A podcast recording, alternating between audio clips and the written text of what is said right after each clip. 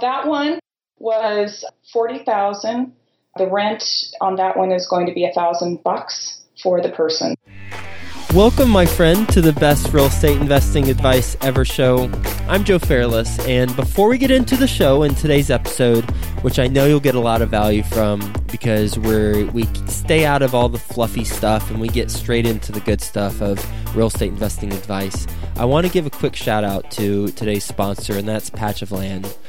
They are making this show possible, and they're making tons of flipping projects possible all across the country. If you don't know about Patch of Land, then they are the number one company to go to for projects that you're flipping because they have all the money available right now. Once you get approved for your deal and yourself as a sponsor or a borrower, you're going to be funded by them. And then they go raise the money through their crowdfunding platform. So you don't have to worry about all that. They'll take care of the money and the funding for you. You just have to worry about making sure your project's a success. They've got something really cool for you. So if you are just learning about crowdfunding, they've come up with a guide. It's called the Top 10 Crowdfunding Questions Guide. And they're all the questions that you might be asking yourself.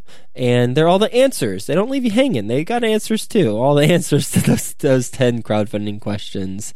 So you can go to patchofland.com/best ever and get that guide.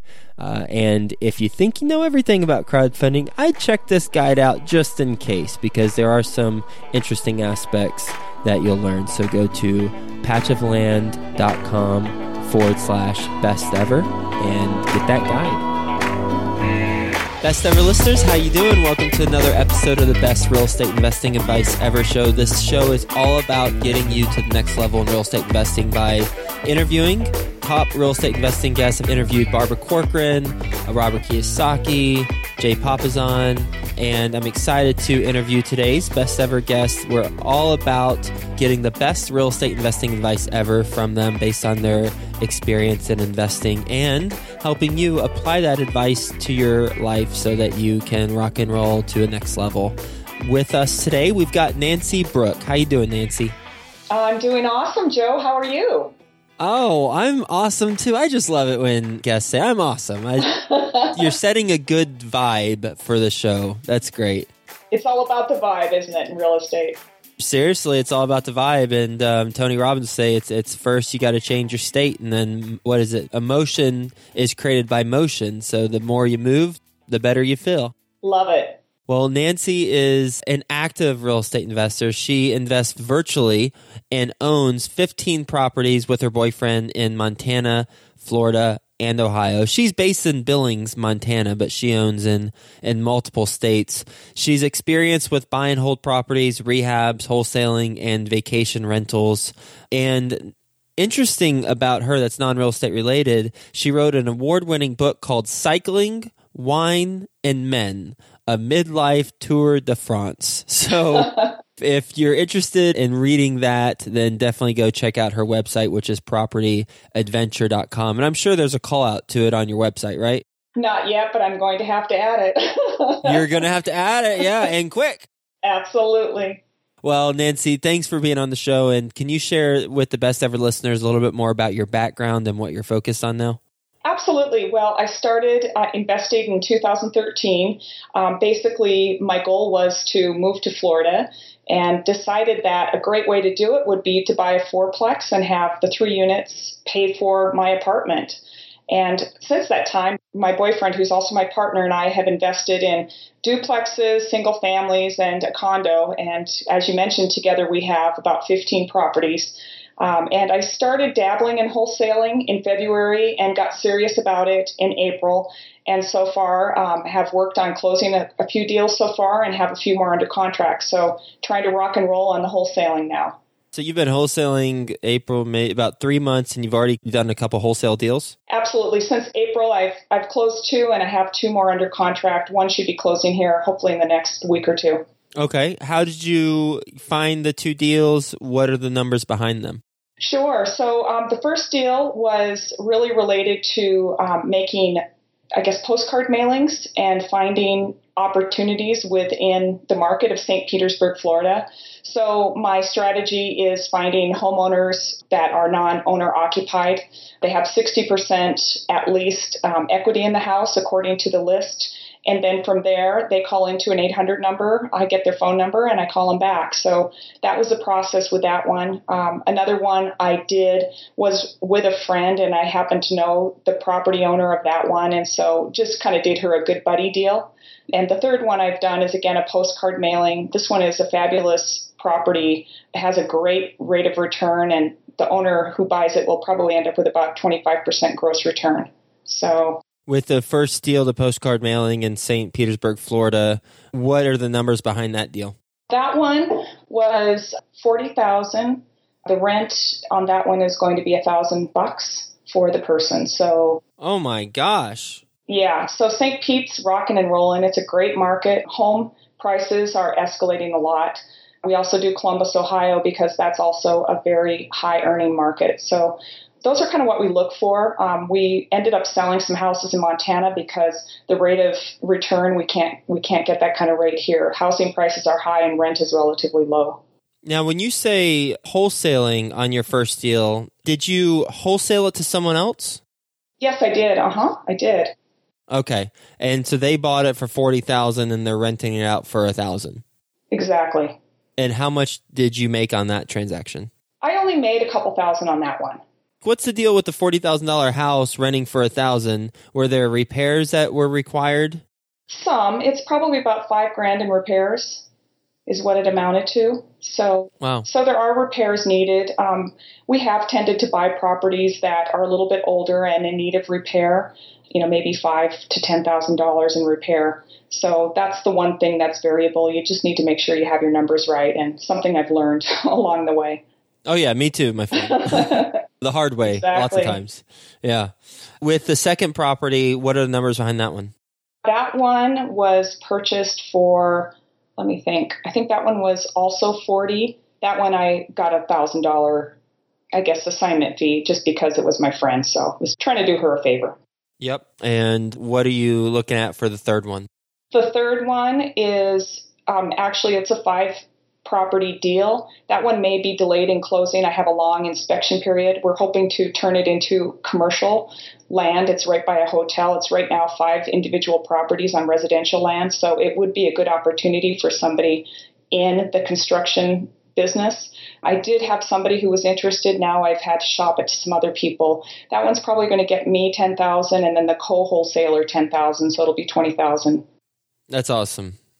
What role in the process do you have in the conversion of residential to commercial? Well, it's going to be a zoning change.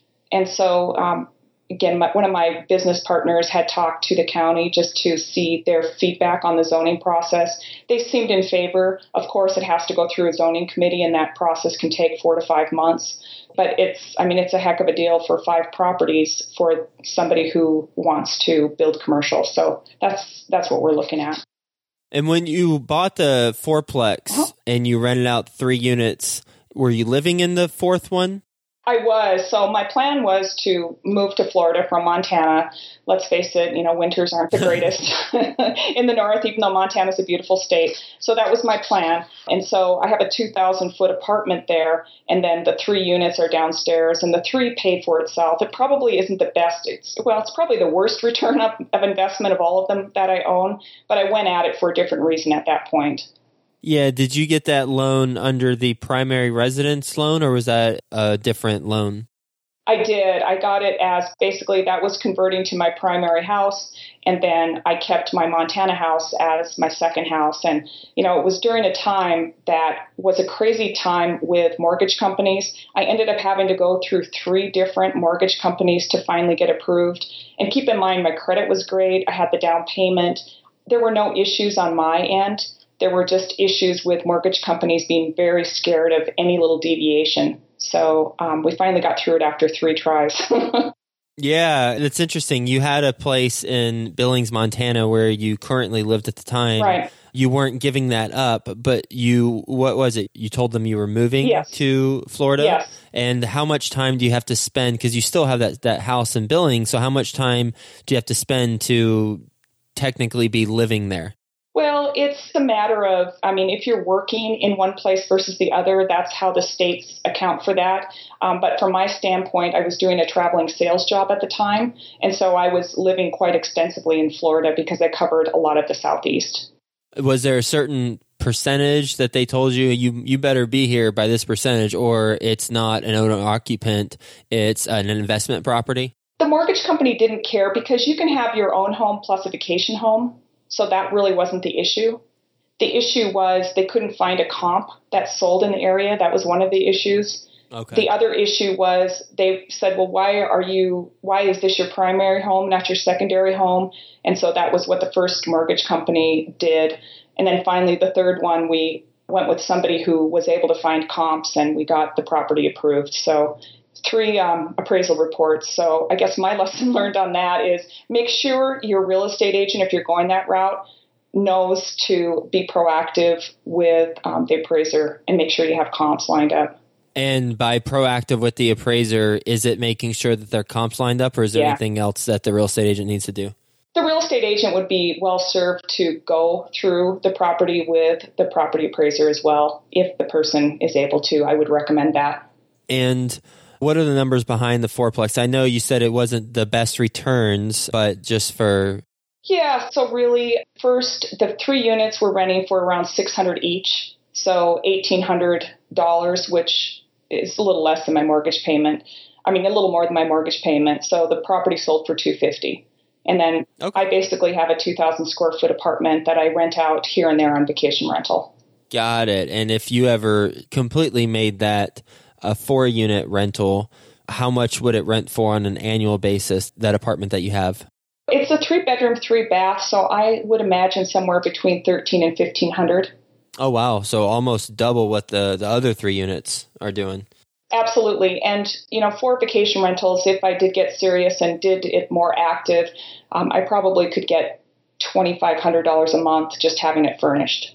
Yeah. Yeah. Well, even if it's at that $1,500, then you're bringing in about 1.3% of the purchase price every month, which is pretty good. I assume it's in a good area, right?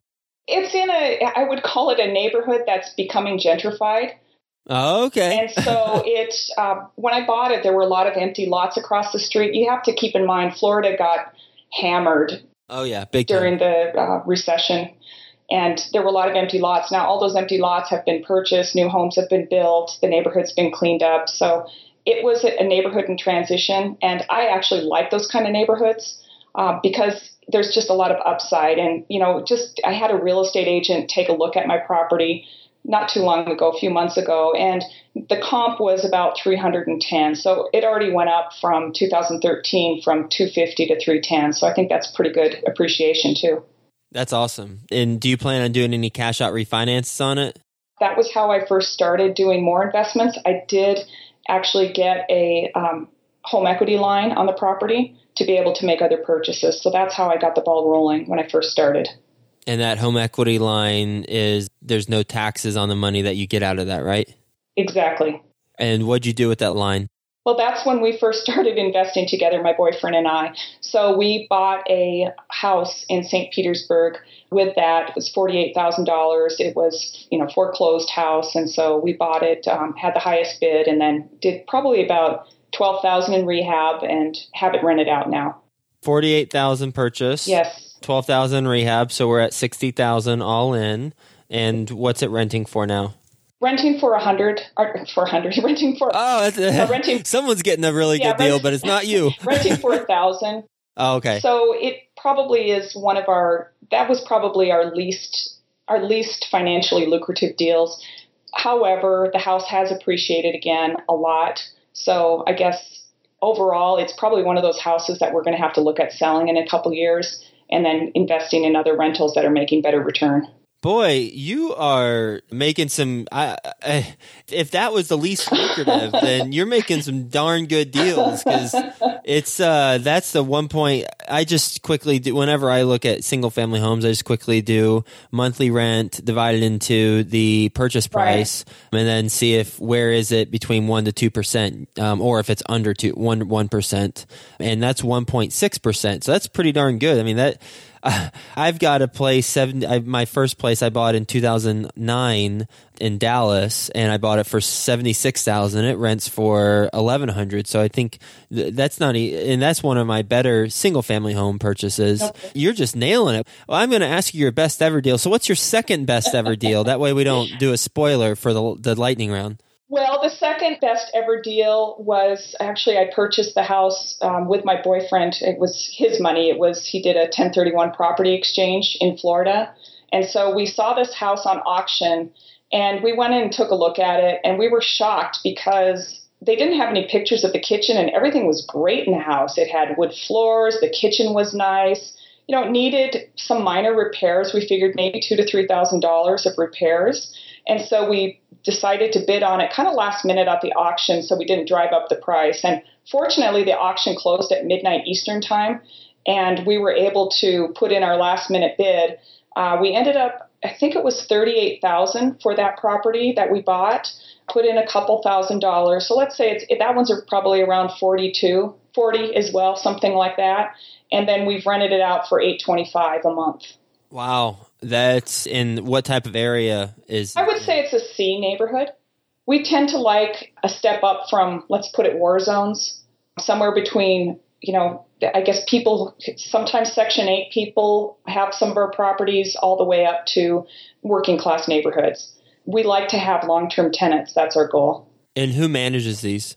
Mostly we have a property manager. That one I managed myself just because I happened to be in Florida at the time and I have the world's best tenant in there. And you're still managing it yourself?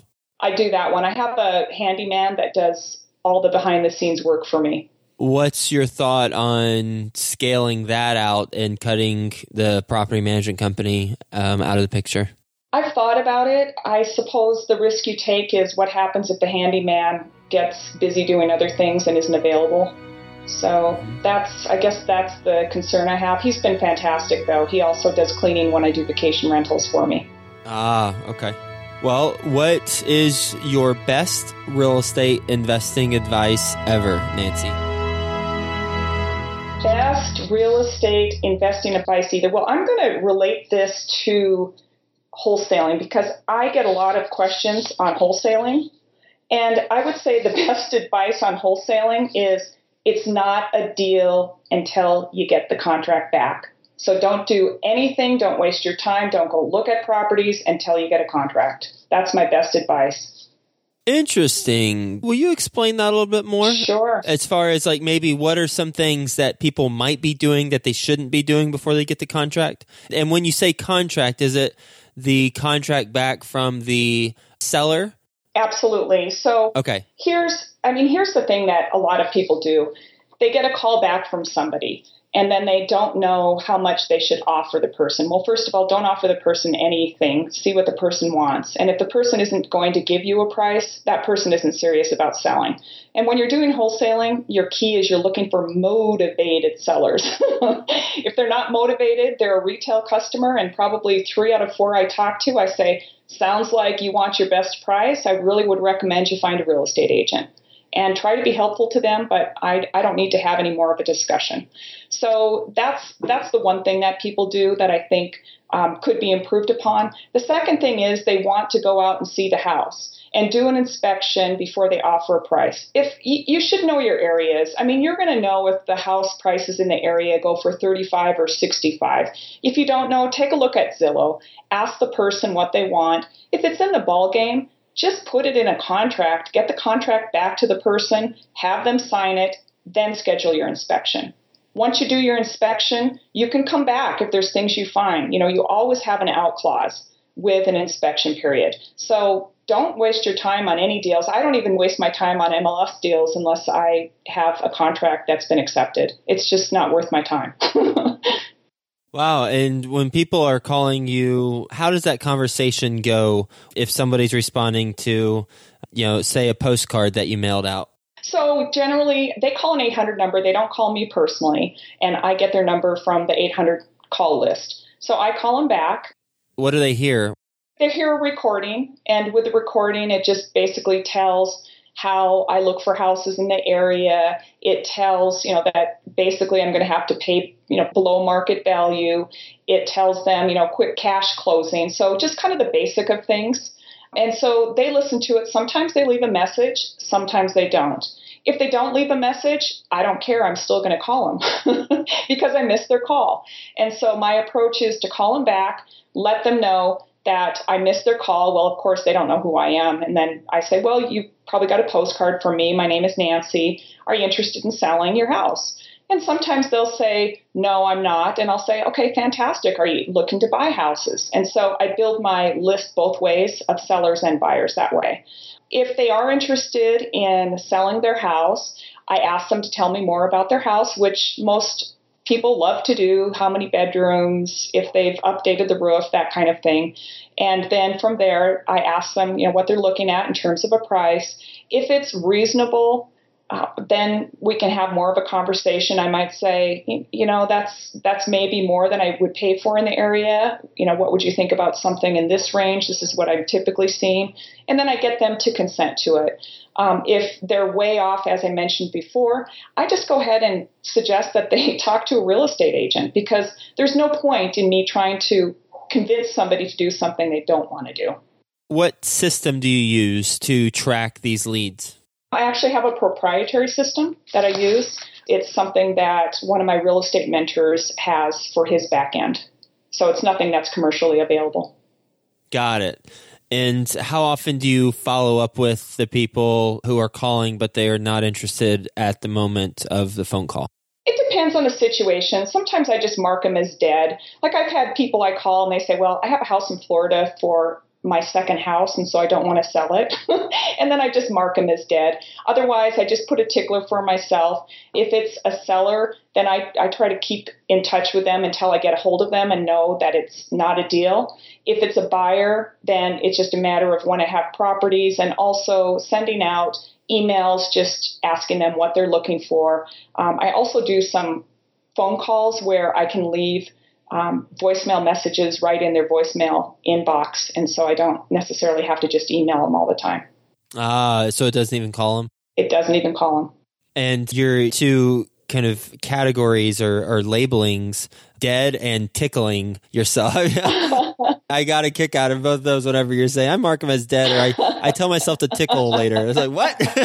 Yeah, exactly. Well, and there's new. I mean, the new ones are the most important ones to make a call to. So as soon as you get a new lead, I mean, you really want to hit it within 24 hours, if at all possible. What would you say is the number one key to making money in real estate? Number one key is to do something. I see a lot of people that will wait for years, 3, 4, 5 years, and study things, and they never do anything about it. I say that even if you make a mistake in real estate, most mistakes are recoverable, especially if you're buy and hold investor. Go out and get something done. Figure out a way to make a deal happen. That's the way you need to make money. Aside from that, I think buying right is, of course, important. Even if you don't buy right, though, getting started is going to be the best thing you can do. You ready for the best ever lightning round? All right. All right. I'm going to take that as a heck yeah. Woohoo! Here we go. First, a quick word from our best ever partners. Crowdfunding. You've heard about it. Now it's time for you to learn about it. Our best ever sponsor today, Patch of Land, they're the leading expert in the crowdfunding space, and they've got all the answers to all of your crowdfunding questions. Go to patchofland.com/best ever and get your copy of the top 10 answers to the top 10 crowdfunding questions. That's patchofland.com/best ever. How about getting a financial model from a financial modeling expert? I think that is a brilliant idea. Our previous best ever guest, Bruce Kirsch, it's episode 128. The episode's titled Crash Course on Financial Modeling for Real Estate Investing. He's got a special offer for you.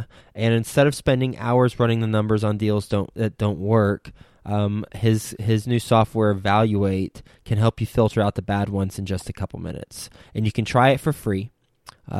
Free.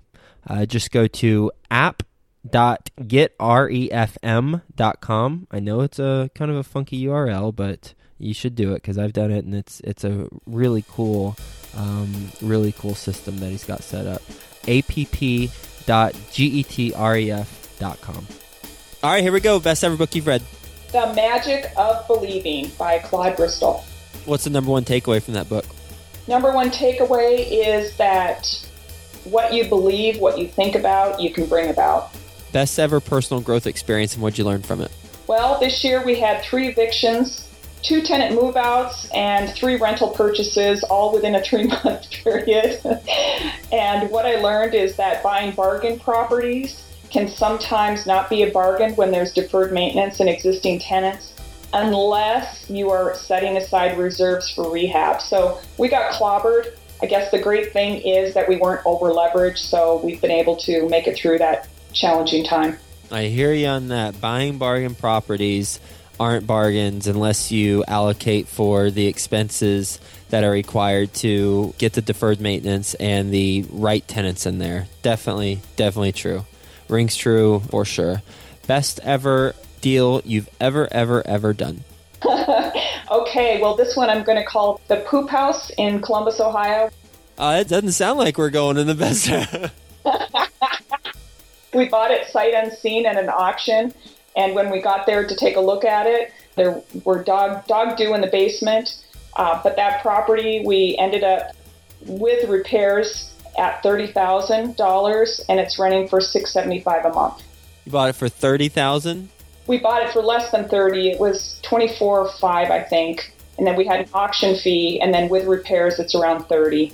Wow, all in $30,000. And how much does it rent for? $675. Nice. So let's do that quick math. So you do, let's see, $675 divided by $30,000. Holy cow, that's over the 2%. You broke the 2% rule. We did. Congratulations. I didn't think that was possible. I just thought that was in blog forums. Definitely possible. We try to at least get 1.5, if we can, to 2. Nice. Best ever project you're most excited about right now? Project I'm most excited about is really just growing my wholesale pipeline. I am just very thrilled to just see the effects of consistent calling and consistent mailings. Best ever way you like to give back? You know, I actually like helping new investors who want to get into the business, and I'm currently working with some bird dogs as sort of an internship part-time basis to be able to help them learn the business and also, you know, get some deals for me too. So win-win, you know, they get some money, they get experience, and I get deals. What would you say is the biggest mistake you've ever made in real estate? Biggest mistake I ever made was related to contractor. I didn't do my due diligence with the contractor, and now we have experienced some legal matters as a result. Fun. Yeah, can you elaborate on as much as you can on that? Just curious. Sure. So basically the quality of work is not where it needs to be, and the prices of things kept on expanding and growing, and new things were added, and finally it just was enough. And so that's the point we're at right now, and so legally we're going to have to figure out a way to untangle from this. It's not fun. So I guess the advice would be do your due diligence with contractors, make sure you get references, and make sure you check out their work. So those would be the 2 takeaways as far as what you do differently next time. You call the references and you go physically drive and look at the work?